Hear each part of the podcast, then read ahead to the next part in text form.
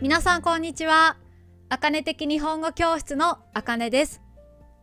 3月3日と4日に TCJ 東京中央日本語学院さんでオフラインの交流会を行いました。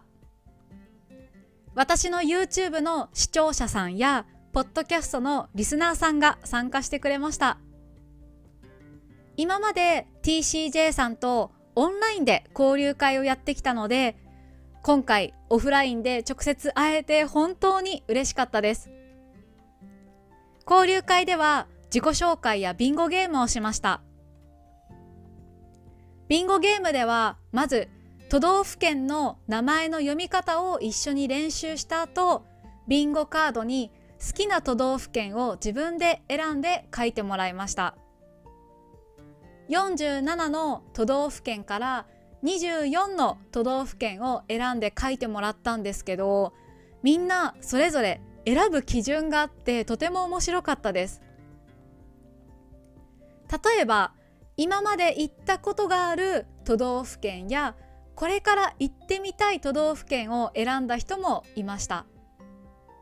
あとは読み方が覚えにくいから練習するために選んだという人もいて、とても真面目な人だと思いました。参加してくれた人たちはみんなとても真面目で、同じグループの人と積極的に日本語で話している人もいて、とてもいい雰囲気の交流会でした。今回の交流会で驚いたことが2つあります。1つ目は有言実行している人が多かったことです。自己紹介の時に友達を作りたいと話している人が何人かいました。交流会が終わった後、連絡先を交換している人たちもいて、早速有言実行していて本当に素晴らしかったです。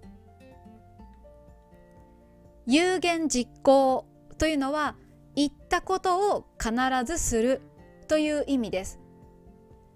これはなかなか難しいと思います。何々がしたいですというのは簡単かもしれないけど、でもそれを実際にするのは難しい時もあります。だから参加してくれた人たちが連絡先を交換している時、言うだけじゃなくてちゃんと行動していて素晴らしいと思いました。あともう一つびっくりしたのは、交流会でスマホを見ている人がいなかったことです。参加者の皆さんが私の話に集中していて、真剣にゲームに参加してくれました。今回交流会を開催することができて本当に幸せでした。参加してくれた皆さん、ありがとうございました。そして準備を手伝ってくれた東京中央日本語学院さん、本当にありがとうございました。皆さんは最近、有言実行できたことがありますか？ここからは漢字の読み方です。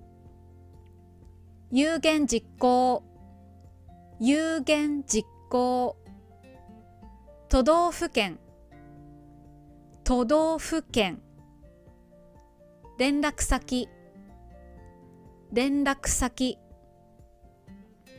本当に参加してくださった皆さん、ありがとうございました。準備するのはね、本当に時間がかかって大変だったんですけど、でも交流会の時は私も楽しんで本当に幸せな気持ちになりました。ありがとうございました。今日はここまでです。また来週、バイバイ。